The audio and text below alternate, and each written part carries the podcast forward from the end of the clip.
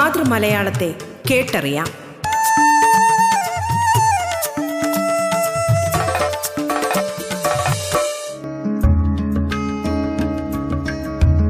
നമസ്കാരം പ്രിയ ശ്രോതാക്കളെ.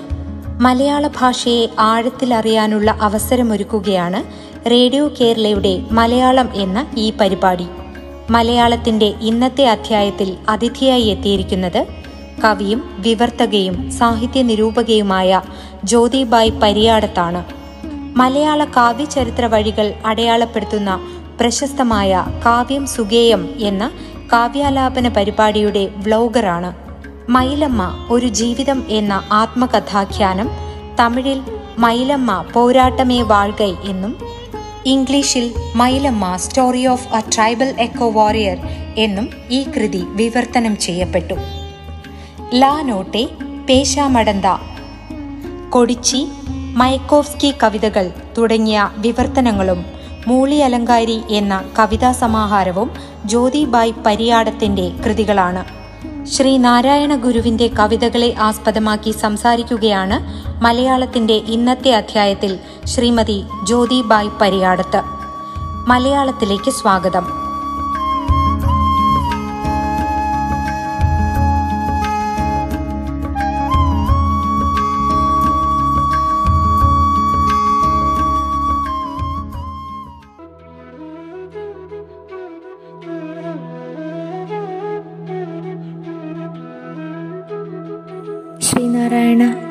ഗുരുദേവന്റെ കവിതകളെ ആസ്പദമാക്കി.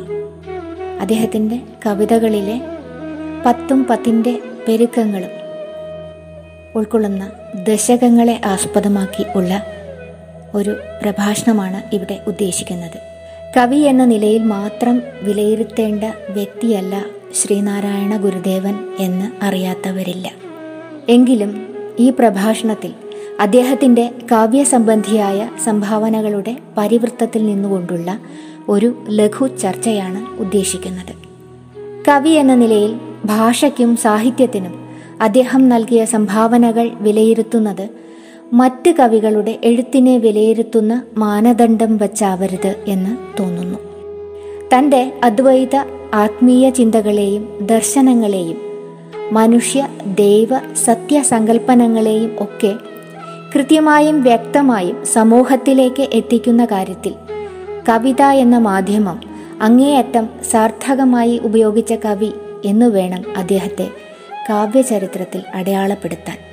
അന്യാദൃശമായ പദസ്വാധീനവും ആശയഗരിമയും ഒഴുക്കും അപൂർവവൃത്തങ്ങൾ ഏറെ ഉപയോഗിച്ചുള്ള കാവ്യരചനാ ശൈലിയും ഒക്കെ കൊണ്ട് ഏറ്റവും മൗലികത കൈവരിച്ച കവിതകൾ തന്നെയാണ് അദ്ദേഹത്തിന്റെ കവിതകൾ എന്ന് നിസ്സംശയം പറയാം.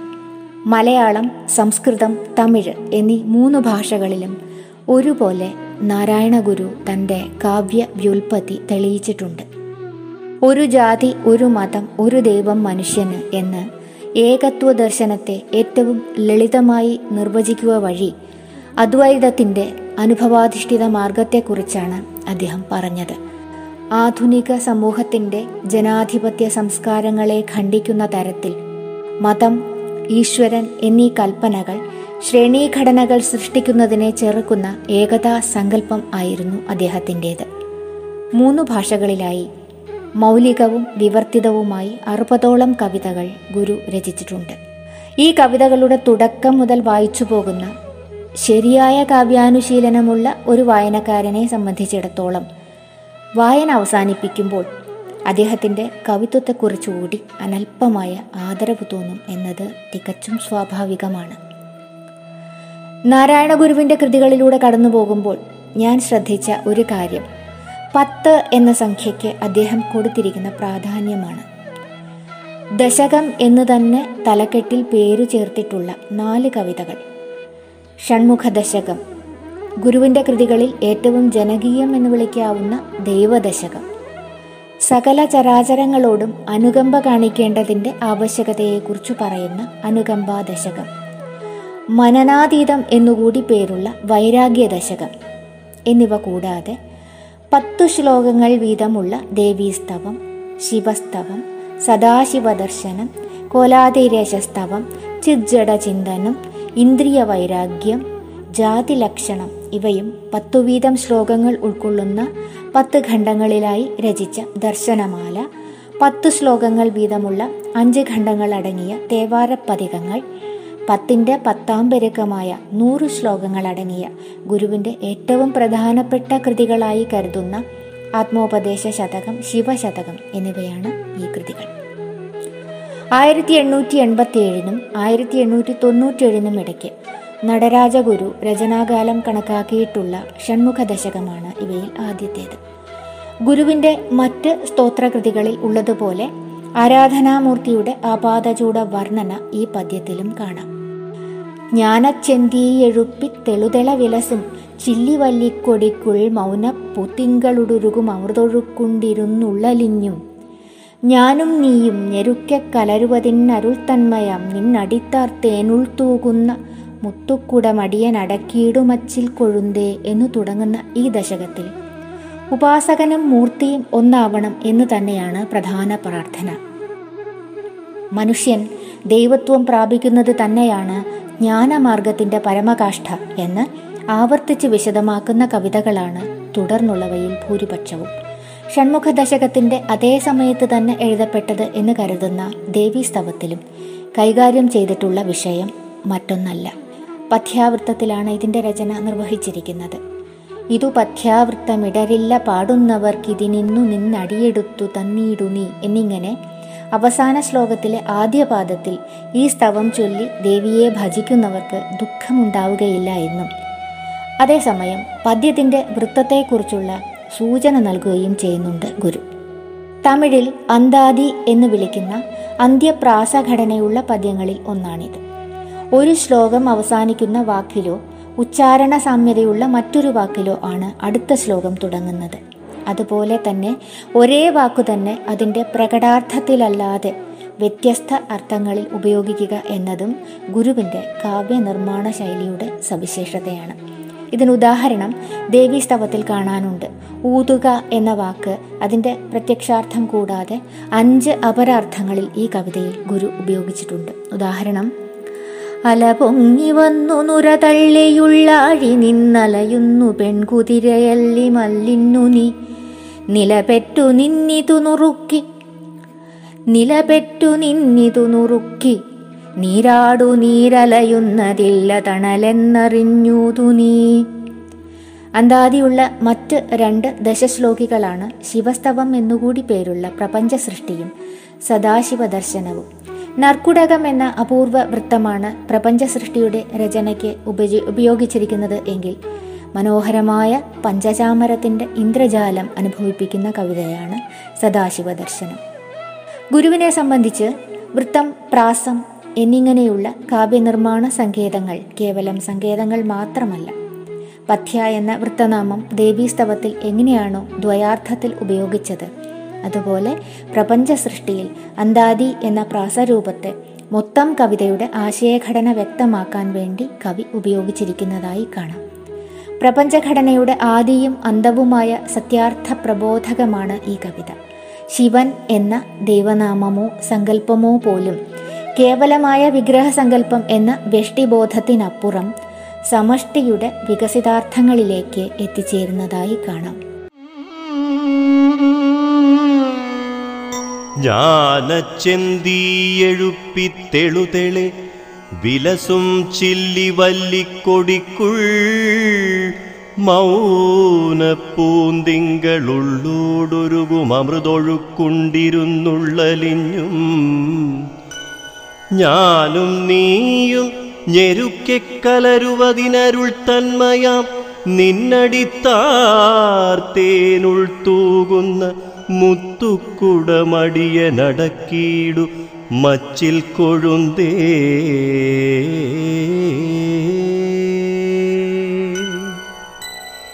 തൂമത്തിങ്കൾ കിടാവും തിരുമുടിയിടയിൽ പാമ്പെലുമ്പും വരാറും ശ്രീമച്ചെമ്പൻ മുടിക്കൽ തിരുവൊളി ചിതറിച്ചിന്തുമന്തിച്ചുവപ്പും നാമപ്പൊട്ടിട്ടിണങ്ങും നെറുക. ചെറുവിറക്കീറു കാർവില്ലു വെല്ലുന്നോമൽ പൂഞ്ചില്ലി വല്ലിക്കൊടിയും. അടിയനുൾ കൺമുനയ്ക്കെന്നു കാണാം.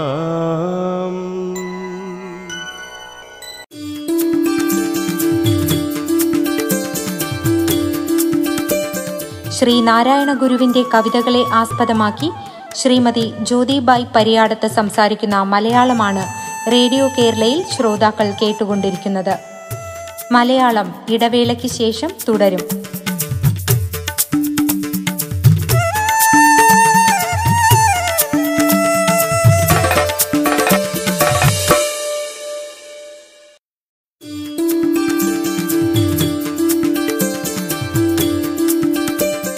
ശ്രീ നാരായണ ഗുരുവിന്റെ കവിതകളെ ആസ്പദമാക്കി ശ്രീമതി ജ്യോതിബായ് പരിയാടത്ത് സംസാരിക്കുന്ന മലയാളമാണ് റേഡിയോ കേരളയിൽ ശ്രോതാക്കൾ കേട്ടുകൊണ്ടിരിക്കുന്നത്. തുടർന്ന് കേൾക്കാം മലയാളം.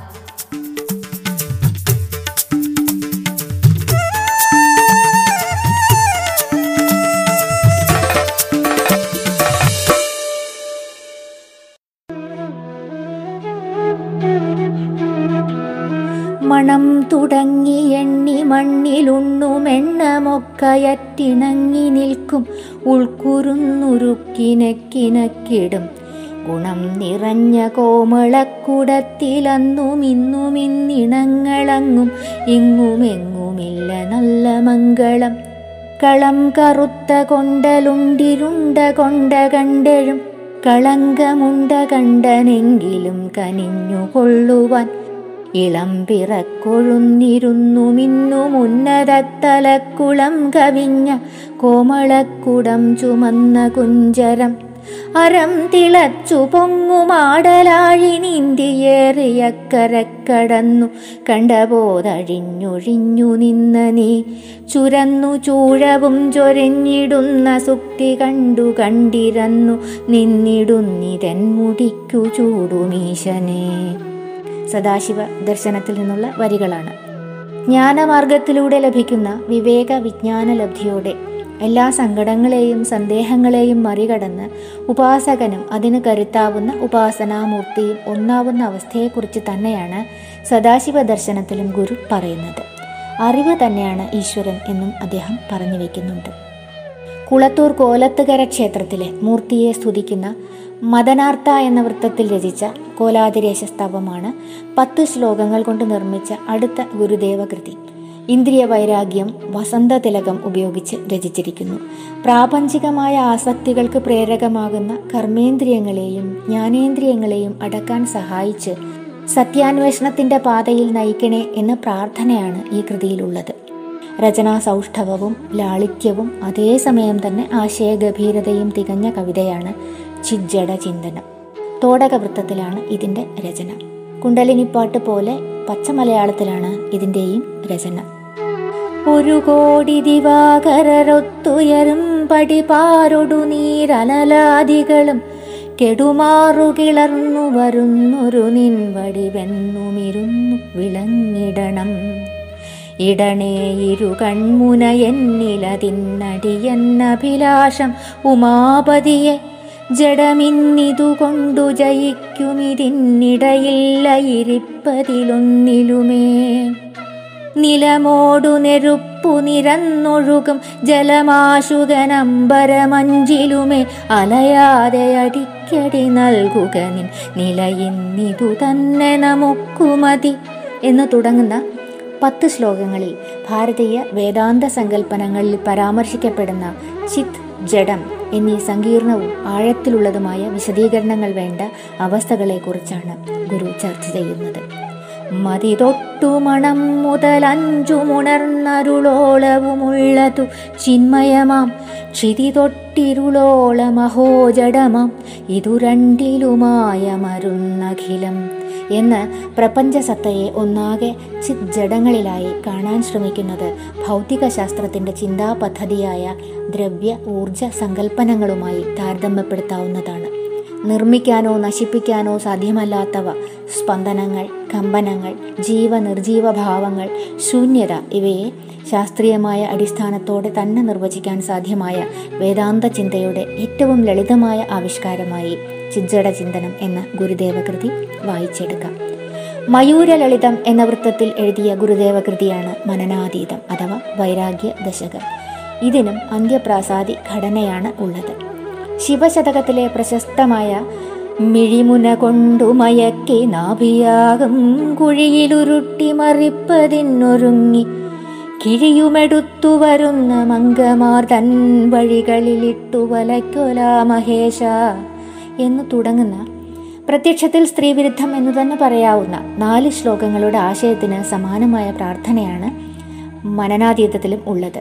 കാളിനാടകം പോലെ ഒരു കൃതിയിൽ ദേവതയെങ്കിലും ഒരു ഒരു പെണ്ണിന്റെ അംഗപ്രത്യംഗ വർണനയിൽ അങ്ങേയറ്റം അഭിരമിക്കുന്നതായി കണ്ട കവി തന്നെയാണോ?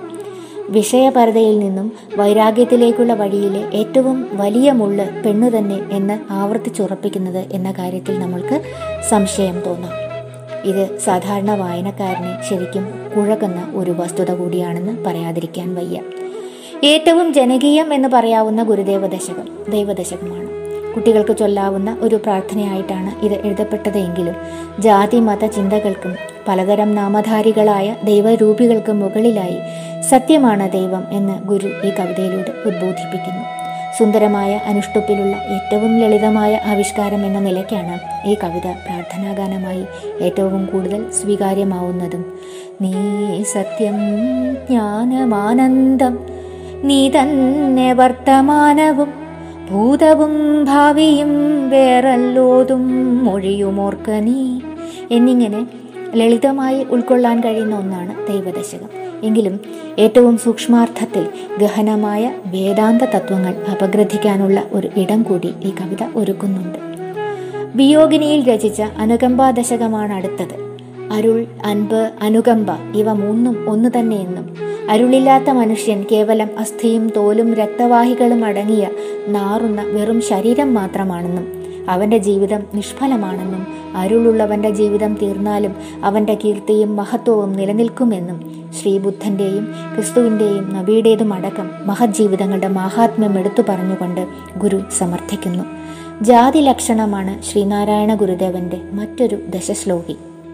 മനുഷ്യാണാം മനുഷ്യത്വം ജാതിർഗോത്വം ഗവാം യഥാ. ന ബ്രാഹ്മണാതിരസ്യൈവം ഹാ തത്വം കോപിന. ഒരു ജാതി ഒരു മതം ഒരു ദൈവം മനുഷ്യന്. ഒരു യോനിയൊരാകാരം ഒരു ഭേദവുമില്ലതിൽ. ഒരു ജാതിയിൽ നിന്നല്ലോ പിറന്നിടുന്നു സന്തതി. നരജാതി തോർക്കുമ്പോഴൊരു ജാതിയിലുള്ളതാം. നരജാതിയിൽ നിന്നത്രേ പിറന്നിടുന്നു വിപ്രനും. പറയൻ താനും എന്തുള്ളതന്തരം നരജാതിയിൽ? പറച്ചിയിൽ നിന്നു പണ്ടു പരാശര മഹാമുനി പിറന്നു മറസൂത്രിച്ച മുനി കൈവർത്തകന്യയിൽ. ഇല്ല ജാതിയിൽ ഒന്നുണ്ടോ വല്ലതും ഭേദമോർക്കുകിൽ? ചൊല്ലേറും വ്യക്തിഭാഗത്തിലല്ലേ ഭേദമിരുന്നിടൂ?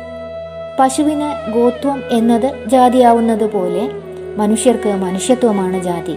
ബ്രാഹ്മണൻ തുടങ്ങിയ ജാതി പദവികളൊന്നും തന്നെ ജനനം കൊണ്ട് ആർക്കും കിട്ടുന്നതല്ല എന്ന യാഥാർത്ഥ്യം ആരും അറിയുന്നില്ല എന്ന് ഏറ്റവും ലളിതമായി അർത്ഥം പറയാവുന്ന ജാതി നിർണയത്തിലെ പ്രഥമ ശ്ലോകവും തുടർ ശ്ലോകങ്ങളും ജാതി വ്യവസ്ഥയെ നിശിതമായി തന്നെ എതിർക്കുന്നുവെങ്കിൽ ജാതിയെ ശാസ്ത്രീയമായി തന്നെ സമീപിച്ചുകൊണ്ട് പരസ്പരം ഇണചേരുന്നതും എല്ലാ ശാരീരിക മാനസിക ചേഷ്ടകളിലും സമാനത കാണിക്കുന്നവയുമായ ജന്തുക്കളെ ഒരു ജാതി എന്ന് വിളിക്കാമെന്ന് ഗുരു പറയുന്നു.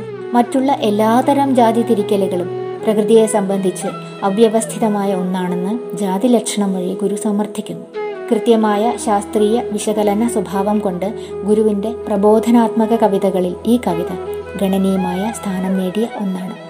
പത്തിന്റെ ഗുണിതമായ നൂറ് വീതം ശ്ലോകങ്ങളുള്ള ആത്മോപദേശ ശതകം ശിവശതകം അധ്യാരോപദർശനം അപവാദ ദർശനം അസത്യദർശനം മായാദർശനം ഭാനദർശനം കർമ്മദർശനം ജ്ഞാനദർശനം ഭക്തിദർശനം യോഗദർശനം നിർവാണ ദർശനം എന്നീ ദശശ്ലോകി ദർശനങ്ങൾ ഉൾക്കൊള്ളുന്ന ദർശനമാല തമിഴ് ഭാഷയിൽ അദ്ദേഹത്തിനുണ്ടായിരുന്ന പാണ്ഡിത്യം വിളിച്ചു പറയുന്ന അഞ്ചു ഖണ്ഡങ്ങളിലായി പത്തു വീതം ശ്ലോകങ്ങളുള്ള തേവാര പതികങ്ങൾ എന്നിവയും ഗുരുവിന് പത്തിനോടുണ്ടായിരുന്ന പ്രത്യേകതയ്ക്ക് നിദർശനമായി ഇനിയും ബാക്കി നിൽക്കുന്നു.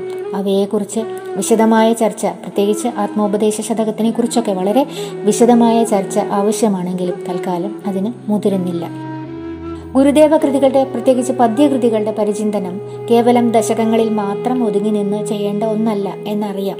വളരെ വിശാലവും അത്ര തന്നെ ഗഹനവുമായ ഒരു വിഷയമാണ് തിരഞ്ഞെടുക്കുന്നത് എന്ന പൂർണ ബോധ്യത്തോടെയാണ് ഗുരുദേവ ദശകങ്ങളിലൂടെ ഈ ഓട്ടപ്രദക്ഷിണത്തിന് സാഹസപ്പെട്ടത്. എന്നിരുന്നാലും ഗുരുദേവ മതത്തിന്റെയും ചിന്താധാരയുടെയും പൂർണമല്ലെങ്കിലും അവ്യക്തമല്ലാത്ത ഒരു ചിത്രം. മുൻപറഞ്ഞ ഗുരുദേവകൃതികൾ വ്യാഖ്യാനങ്ങൾ എന്നിവയുടെ വായനയിലൂടെ ലഭിക്കും എന്നൊരു ഉറപ്പ് തരാൻ ഈ അവസരം ഞാൻ വിനിയോഗിക്കുന്നു. നന്ദി നമസ്കാരം. ദൈവമേ കാത്തുകൊഴുകങ്ങ് കൈവിടാതിങ്ങു ഞങ്ങളെ. നാവികൻ നീ ഭവാബ്ദിക്ക് ഒരാവിവൻ തോണി നിൻ പദം. ഒന്നൊന്നായി എണ്ണി എണ്ണി തൊട്ടെണ്ണും പൊരുളൊടുങ്ങിയാൽ നിന്നിടും ദൃക്കു പോരുള്ളം നിന്നില സ്പന്ദമാകണം. അന്നവസ്ത്രാദി മുട്ടാതെ തന്നു രക്ഷിച്ചു ഞങ്ങളെ ധന്യരാക്കുന്ന നീയൊന്നു തന്നെ ഞങ്ങൾക്കു തമ്പുരാൻ. ആഴിയും തിരയും കാറ്റും ആഴവും പോലെ ഞങ്ങളും മായയും നിൻ മഹിമയും നീയുമെന്നുള്ളിലാകണം.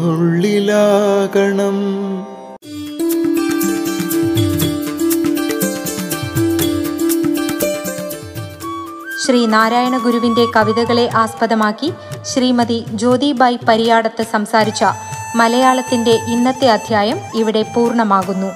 നമസ്കാരം.